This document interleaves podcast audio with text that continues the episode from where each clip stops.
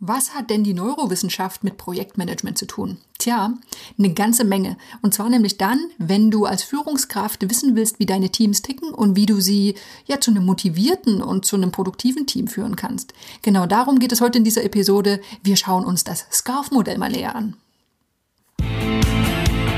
Ladies and gentlemen, welcome to the best project management podcast, Projekte leicht gemacht, where projects are made easy and exciting. Let's get started.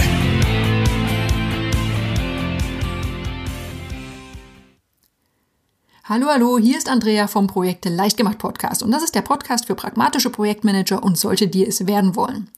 Und pragmatische Projektmanager wissen, wie wichtig es ist, dass ein Team gut performt, dass die Kommunikation funktioniert und dass das Team einfach gut miteinander harmoniert. Und das ist, haha, Faktor Mensch, gar nicht so einfach. Denn du kennst bestimmt auch solche oder ähnliche Situationen. Zum Beispiel, du möchtest jemandem helfen, aber derjenige reagiert ablehnend oder gereizt und du weißt überhaupt nicht warum. Oder aber du hast eine gute Idee, bekommst aber nur negative Reaktionen als Antwort, obwohl deine Idee nur Vorteile hat. Oder ein Kunde reagiert aufgebracht auf eine Kleinigkeit und du fragst dich, was hast du denn jetzt schon wieder falsch gemacht? Ja, so einfach ist das einfach mal nicht mit uns Menschen. So eine Frage wie, warum reagiert Person X auf einmal so unerwartet und unlogisch und warum verstehe ich den anderen einfach nicht? Diese Fragen, die begleiten uns alle im Beruf und auch im Privatleben. Und gute Nachrichten, es gibt ein Modell, das einige von diesen Reaktionen wissenschaftlich erklärt und dir damit ein Werkzeug an die Hand gibt, das dir auch im Projektalltag helfen kann, Leute besser zu verstehen und vor allem auch gegenzusteuern. Und das ist das sogenannte SCARF-Modell. Was bedeutet das? Das SCARF-Modell. Ja, das wurde 2008 entwickelt von einem gewissen David Rock und das ist der Direktor des Neuro Leadership Institutes. Die Kernaussage, unser Gehirn überwacht permanent fünf Faktoren und die haben einen ganz großen Einfluss auf unser Verhalten. Und diese fünf Faktoren, die beginnen SCARF, ne, das ist ein Akronym mit den Buchstaben S, C, A, R, F und auf die gehen wir jetzt näher ein. Das S, das steht für Status oder Status. Wie wichtig bin ich im Vergleich zu anderen? Bin ich besser oder schlechter als andere? Zweitens, das C steht für Certainty, auch für Sicherheit oder Gewissheit. Wie vorhersehbar ist meine Zukunft? Drittens, Autonomy oder Autonomie. Wie stark kann ich über mein eigenes Leben bestimmen? Viertens, das R steht für Relatedness oder Zusammengehörigkeit. Wie stark fühle ich mich in der Gemeinschaft aufgenommen und wie sicher fühle ich mich mit anderen? Und fünftens, das F steht für Fairness. Wie gerecht fühle ich mich im Vergleich zu anderen behandelt?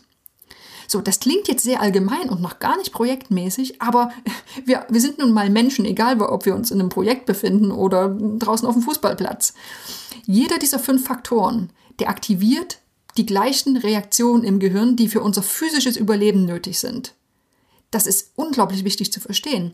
Denn wenn wir eine negative Änderung in diesen so wichtigen Faktoren verspüren, dann werden ganz instinktive Mechanismen ausgelöst. Und zwar Vermeidung, Abwehr und Schutzbedürfnis. Und je größer die Änderung empfunden wird, desto stärker ist auch die Reaktion. Und so versucht dieses Scarf-Modell zu erklären, warum wir in sozialen Situationen oftmals unlogisch oder übertrieben reagieren. Ganz einfach, wir fühlen uns bedroht. Das ist eine ganz primitive Reaktion. Ähm, und nicht nur Bedrohung ist eine von diesen Reaktionen, sondern auch Belohnung. Jetzt ist es so, wir glauben ja oft, wir würden alle unsere Entscheidungen bewusst treffen, wir würden immer rational funktionieren. Aber wie wir wissen, in uns allen steckt ein ganz großer Teil Unbewusstes. Und den kennst du bestimmt von diesem berühmten Eisbergmodell bei der Kommunikation. Ne? 20 Prozent ist nur sichtbar, 80 Prozent ist das große Unbewusste. Und ganz schon wie bei unseren Vorfahren vor Tausenden von Jahren legt unser Gehirn bei Bedrohung einfach einen Schalter um und brüllt ganz laut Notfall. Und dann folgen instinktive Reaktionen, die unser, unter, äh, unser Überleben sicherstellen sollen. Und zwar flüchten wir, wir greifen an oder wir stellen uns tot. So, das klingt jetzt alles sehr lebensbedrohlich, aber es ist wichtig zu verstehen, dass eben diese instinktiven Mechanismen bei verschiedenen Arten von Bedrohungen greifen. Und das kann eine physische Bedrohung sein, wie ein Auto rast auf mich zu, oder eben auch Bedrohungen im Arbeitsleben. So diese instinktiven Reaktionen, dieses Flüchten, Angreifen oder Totstellen, das war sicherlich vor Urzeiten bei der Flucht vor einem Säbelzahntiger absolut sinnvoll, ist aber im Arbeitsalltag wenig produktiv. Ne? Denn in diesem Zustand der Bedrohung, da ist unser Stresssystem im Körper richtig in Gang und wir können nicht mehr klar denken, wir können auch keinen ruhigen Ton anschlagen oder vertrauensvoll zusammenarbeiten. Was passiert stattdessen? Wir haben oft diese negativen Schwingungen, die keiner der Beteiligten genau benennen kann. Die gute Nachricht ist, es gibt aber auch positive Reaktionen und auch die werden im SCARF-Modell beschrieben, denn unser Belohnungszentrum kann genauso einfach aktiviert werden. Wenn wir uns fair behandelt fühlen, uns in der Gemeinschaft wohlfühlen oder das Gefühl haben, über uns selbst bestimmen zu können, dann ist die Basis für ein produktives Zusammenarbeiten gelegt. So, jetzt klingt das vielleicht alles immer noch ein bisschen abstrakt, deswegen habe ich ein paar Beispiele vorbereitet. Äh, gehen wir einfach mal durch. Mark. Mark wurde nicht zum Kick-Off-Meeting für das neue Projekt eingeladen, weil er mit dem aktuellen Projekt voll ausgelastet ist. Instinktiv, obwohl er das vielleicht gar nicht bewusst wahrnimmt, fühlt er sich in den Faktoren Status und Relatedness bedroht. Forschungen zeigen, dass diese Reaktionen ähnliche Bereiche im Hirn wie physischer Schmerz stimulieren. Ne? Mark fühlt sich in Gefahr und reagiert im nächsten Meeting für alle anderen übertrieben ablehnend. Das heißt, er fühlt sich bedroht, Status, Relatedness, ich gehöre nicht mehr dazu. In seinem Gehirn werden ganz automatische Mechanismen in Gang gesetzt und er ist dann reagiert ablehnend, obwohl die anderen das vielleicht dann gar nicht verstehen. Sie haben es vielleicht gut gemeint und dachten, hey, wir wollen ihm nicht noch mehr auflasten. Nächstes Beispiel. Marie, die erhält regelmäßig Hinweise von ihrer Chefin, die sie beim Umgang mit dem neuen Content-Management-System unterstützen möchte. Marie fühlt sich in ihrer Autonomie bedroht und reagiert zunehmend gereizt und die Chefin weiß gar nicht warum. Nächstes Beispiel. Ein eingespieltes Projektteam soll zum ersten Mal nach agilen Methoden arbeiten. Die Mitglieder empfinden sofort ganz intuitiv eine Bedrohung im Bereich Certainty. Die Zukunft ist weniger vorhersehbar und das Team reagiert erstmal ablehnend. Und solche Beispiele zeigen, dass auch gute Intentionen zu ganz negativen Reaktionen führen können. Und das führt auf allen Seiten zu Frust. Denn selbst wenn die Bedrohung nicht real ist, da kann unser Abwehrmechanismus in Gang gesetzt werden. Und allein das Gefühl, hey, ich wurde hier unfair behandelt, ähm, triggert ein Vermeidungsverhalten, das von den Kollegen dann oft nicht verstanden wird. Ne? Was habe ich denen denn jetzt schon wieder getan?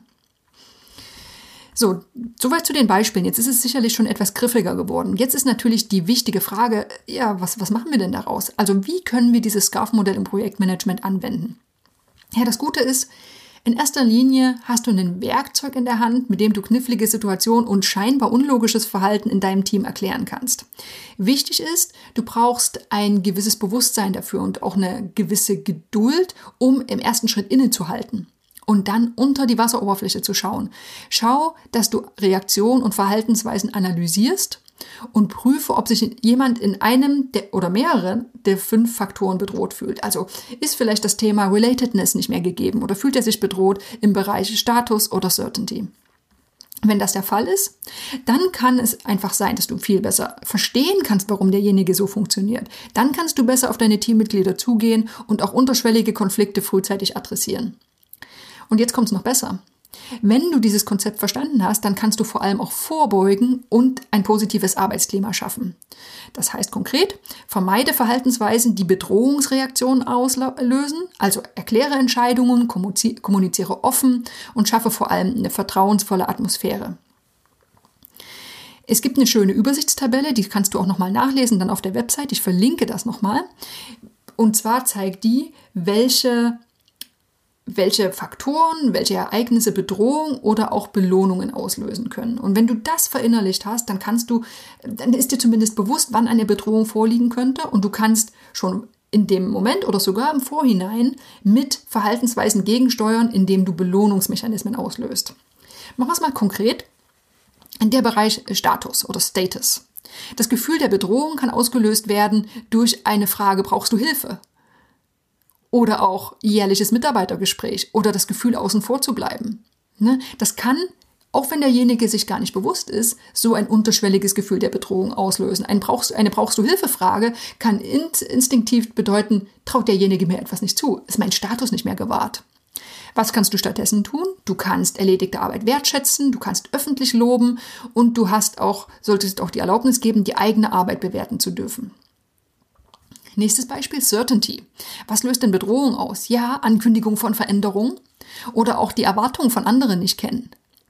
Belohnung kannst du allerdings triggern, indem du Visionen, Strategien und Pläne deutlich kommunizierst und implizite Erwartungen deutlich formulierst. So wissen einfach die Leute, was auf sie zukommt. Und es gibt ein gewisses Gefühl von Gewissheit und von, von Vorhersehbarkeit. Autonomie. Ja, was bedroht? Ja, das ist zum Beispiel das Gefühl, Stresssituationen nicht ausweichen zu können oder auch der Druck, den Normen des Teams entsprechen zu müssen. Was gibt ein Belohnungsgefühl? Ja, wenn ich das Gefühl habe, zwischen Optionen wählen zu können und individuelle Entscheidungen treffen zu können.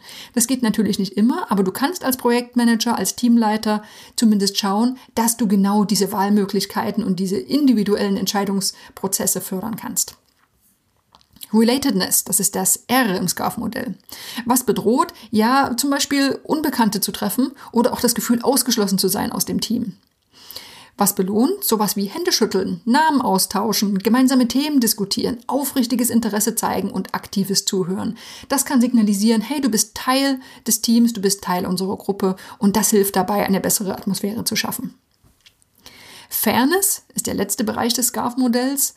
Gefühl der Bedrohung, ja ganz klar, wenn jemand sich unfair behandelt oder auch diskriminiert fühlt. Was löst Belohnungsgefühle aus? Ja, transparente Kommunikation, wenn in Gruppen eigene Regeln aufgestellt werden dürfen oder auch wenn Menschen unterstützt werden und Situationen aus anderen Perspektiven gesehen werden. Du siehst also, wenn du das SCARF-Modell kennst, dann kann es dir leichter fallen, bedrohliche Situationen für die Mitarbeiter zu identifizieren, auch wenn sie für dich vielleicht nicht bedrohlich sind, aber du kannst dich besser in die Leute reinversetzen und schauen, hey, könnte der sich vielleicht in einem dieser fünf Bereiche bedroht fühlen und du kannst vor allem durch ein gutes Management, durch eine gute Führungskompetenz sicherstellen, dass Belohnungsreflexe ausgelöst werden.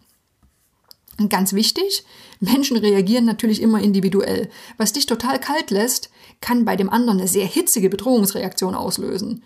Auch so ebenso wie Lob unterschiedlich stark Belohnungseffekte äh, bewirken kann.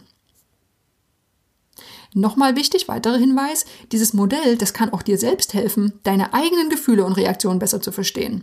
Du solltest also nicht immer nur auf die anderen schauen, wie die reagieren und in den Irrglauben verfallen, du hättest eine Sonderrolle. Denn du bist genauso ein Mensch wie wir alle und du wirst genauso von deinen Instinkten beeinflusst. Und es kann auch sein, wenn jemand in einem Meeting eine Entscheidung zum Beispiel von dir in Frage stellt, dass du dich in deinem Status bedroht fühlst und auch vielleicht irrational reagierst. Also auch da ein schönes Werkzeug zur Selbstreflexion.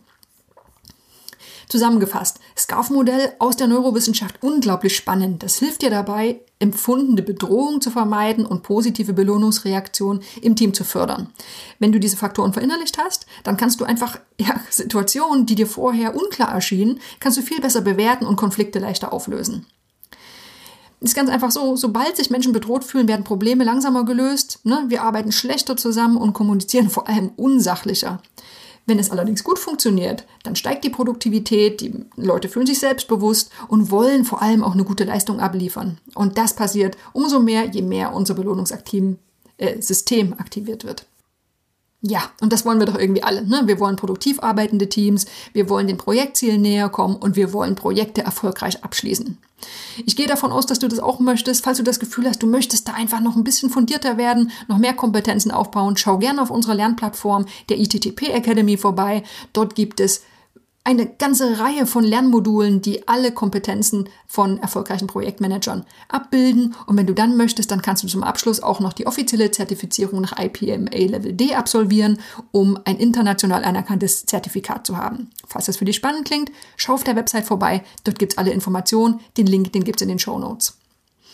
Ja, ich hoffe, du hattest Spaß. Mal ein etwas anderes Thema. Spannend für die Führungskräfte unter uns, die jeder Projektmanager, also jeder Projektmanager ist eine Führungskraft. Ich hoffe, du konntest was davon mitnehmen und ich hoffe, wir hören uns beim nächsten Mal wieder. Bis dahin. This podcast is presented by ITTP, Virtual Education for Professionals. Learn all about project management, online, flexible, and of course, 100% auf Deutsch.